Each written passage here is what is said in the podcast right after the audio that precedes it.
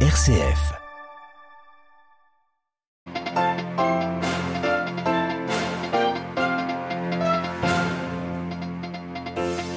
Vers un cadre commun pour un salaire minimum en Europe, les États membres et les eurodéputés ont trouvé un accord, mais la mise en place pourrait prendre du temps. Nous retrouverons notre correspondant à Bruxelles. La Russie risque-t-elle le défaut de paiement de sa dette extérieure? Elle annonce qu'elle remboursera ses créanciers en roubles. Nous en parlons ce soir avec l'économiste Julien Vercueil. C'est une première. Le roi des Belges Philippe est arrivé à Kinshasa cet après-midi pour une visite de six jours en RDC. Une visite, nous l'entendons fort en symbole. Radio Vatican, le journal, Marine Henriot. Bonsoir. Après de longues tractations entre la Commission européenne, le Parlement et les 27 gouvernements, les trois institutions européennes sont tombées d'accord en vue de l'instauration d'un salaire minimum européen. La Commission en avait fait sa première proposition en octobre 2020, alors que depuis des années, le salaire minimum était considéré comme du ressort exclusif de chaque pays de l'Union. À Bruxelles, Pierre Benazet.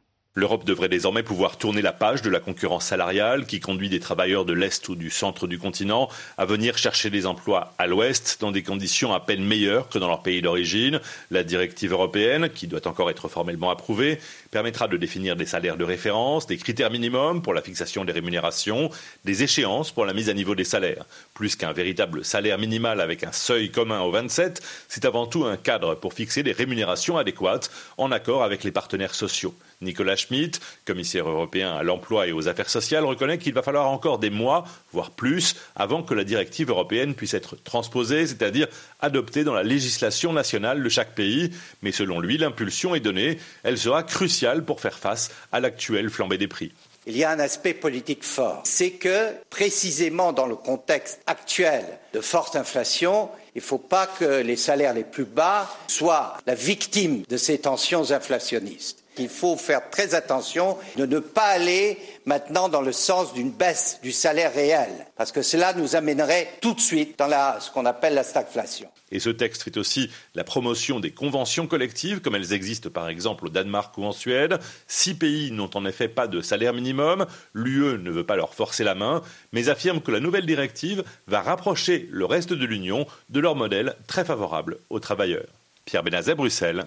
RFI pour Radio Vatican. La Russie n'appliquera plus les arrêts de la CEDH, la Cour européenne des droits de l'homme. La décision a été adoptée cet après-midi par les députés russes.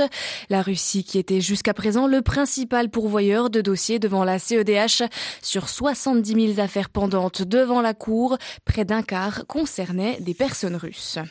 C'est une nomination importante au sein de l'Église orthodoxe russe. Le métropolite Hilarion de Valokalamsk quitte ses fonctions de président du département des relations extérieures du patriarcat de Moscou et a été nommé à la tête du diocèse de Budapest et de Hongrie. Une décision annoncée à la suite d'une réunion du Saint-Synode de l'Église orthodoxe russe ce mardi. Hilarion avait rencontré le pape François au Vatican. C'était le 21 décembre dernier. Ils avaient notamment évoqué la possibilité d'une nouvelle rencontre avec le patriarche Kirill de Moscou. Rencontre annulée en raison du contexte de la guerre en Ukraine. Pour plus d'informations, vaticannews.va. Le roi des Belges, Philippe, est arrivé cet après-midi à Kinshasa pour sa première visite officielle en République démocratique du Congo. Une visite sur fond de travail de mémoire et de réconciliation entre la Belgique et son ancienne colonie. À Kinshasa, Pascal Moulégois. Les étapes de la visite du monarque sont connues. D'abord à Kinshasa, il est prévu mercredi une cérémonie avec le président Tshisekedi devant les sièges du Parlement puis vendredi face aux étudiants de l'université de Lubumbashi. Dernière étape, témoigner de la solidarité auprès des populations meurtries de l'Est. Motif même de l'étape de Bukavu pour rencontrer le docteur Denis Mukwege, lauréat du prix Nobel de la paix 2018 pour son combat contre les violences sexuelles. Pour les autorités, cette visite est un événement à forte teneur symbolique. Le gouvernement espère en tirer un maximum de dividendes. Bruxelles a toujours été considérée comme une place forte du dispositif diplomatique congolais. Kinshasa attend du souverain du gouvernement belge l'expression d'un plus grand attachement à la RDC et aux intérêts congolais. Les rois voyagent d'ailleurs avec des opérateurs économiques belges car les échanges commerciaux entre les deux pays sont faibles. L'autre enjeu de Kinshasa auprès de la Belgique, c'est le secteur de la défense, la restitution des œuvres d'art pillées par la Belgique pendant la période coloniale et sous les rois Léopold II est également une priorité pour les autorités. Pascal Moulegua, Kinshasa, Radio Vatican. Des combats entre djihadistes et l'armée malienne dans la région des trois frontières ce mardi pour le contrôle de la ville d'Aderamkboukan. Ces dernières semaines, une grande partie de cette région est passée sous le contrôle des groupes affiliés à l'organisation de l'État islamique qui cherchent à imposer leurs lois aux populations locales. Au moins 27 personnes tuées, des dizaines de blessés dans de nouveaux affrontements dans l'ouest et le sud du Soudan ces derniers jours. Des violences entre tribus arabes et non arabes à propos d'un différent territorial. Depuis quelques mois, on assiste à une recrudescence des combats dans le Darfour, rendu possible, selon les experts, par le vide sécuritaire provoqué par le putsch militaire d'octobre dernier.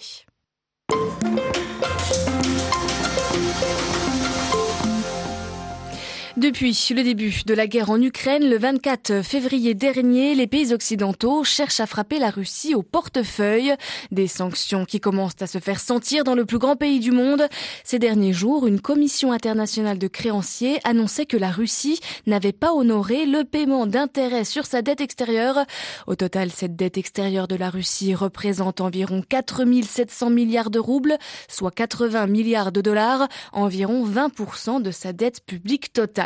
Un défaut de paiement serait une première depuis que le dirigeant bolchevique Lénine avait refusé de reconnaître la dette héritée du régime tsariste renversé lors de la révolution de 1917. Alors quels sont les risques d'un défaut de paiement et quelles sont les capacités de remboursement de la Russie? Nous avons posé la question à Julien Vercueil. Il est professeur d'économie à l'INALCO, vice-président de l'INALCO, spécialiste de l'économie de la Russie et de l'espace post-soviétique. Ce qu'on sait, c'est que les réserves de change, une grande partie des réserves de change, qui sont en fait détenues euh, dans des comptes de correspondance de, de, de Banque centrale en, en, Occident, ont été gelées. Donc ça veut dire que la Banque centrale de Russie ne peut pas accéder à ces réserves pour réaliser des règlements pour le compte du ministère des Finances. Donc quelles sont les ressources dont elle dispose? Uniquement des flux de ressources qu'elle reçoit tous les jours de la part des euh, banques de ces grandes entreprises exportatrices qui euh, l'alimentent en euros et en dollars. Et avec ces flux d'euros et de dollars, elle peut euh, effectivement euh, rembourser euh, des, des, échéances qui, qui arrivent. Ces flux financiers vers la Russie sont touchés, diminués par les sanctions des pays occidentaux. Est-ce que cela pourrait réellement gêner l'État russe et comment est-ce qu'il peut compenser En fait, il y a deux clés. La possibilité pour la Russie de trouver effectivement des acheteurs pour son pétrole et ses produits pétroliers, en dépit de la baisse de la demande qui sera adressée par les pays occidentaux qui la sanctionnent. Donc, est-ce que ce sera possible? Est-ce que ce sera possible au prix mondiaux? Ou est-ce qu'il faudra faire consentir des rabais, ce qui a été le cas jusqu'à présent. Euh, ça, c'est la première clé. Et la deuxième clé, c'est euh, le prix mondial euh, de ces hydrocarbures qui risque d'accuser une baisse dans les mois et les, semaines qui viennent du fait de la montée en puissance des, des exportations. Est-ce que, au-delà des menaces des Occidentaux, le risque de défaut de paiement plane sur la Russie? Je pense que, euh, compte tenu des échéances de remboursement qui ne sont pas très importantes euh, en 2022 et même, euh, même au-delà, compte tenu du ratio d'endettement global de l'État russe et en particulier de sa partie libellée en devises, même si les recettes d'exportation euh, diminuent un peu, techniquement, la Russie restera toujours en capacité de, de rembourser. En revanche, euh, on l'a vu récemment, euh, les autorités américaines peuvent refuser ces remboursements. Hein, en indiquant qu'ils euh, n'autorisent pas que telle ou telle entité euh, russe contribue euh, au remboursement de, telle ou telle partie de la dette russe. Et donc, dans ce cas-là, on aurait tout de même un défaut, même si ce ne serait pas un défaut provoqué par l'incapacité de la Russie à payer, mais provoqué par le, créancier lui-même qui refuse un paiement, soit parce que ce paiement n'est pas réalisé dans la devise qui est, qui est demandée, donc là on a un cas juridique assez classique, soit quelque chose de tout à fait inédit, qui est que l'entité qui euh, est mandatée pour réaliser ce paiement devient une entité interdite euh, de transactions par les autorités américaines. Et là, on a un défaut qui est en fait provoqué par le créancier, ce qui est tout à fait inédit. Voilà l'analyse de Julien Vercueil, professeur d'économie à l'INALCO, spécialiste de l'économie de la Russie et de l'espace post-soviétique. Une interview à retrouver sur notre site internet www.vaticannews.va. Le prochain retour de l'information du Vatican, de l'Église et du monde, c'est demain matin à partir de 8h30. Je vous souhaite à toutes et à tous une très bonne soirée.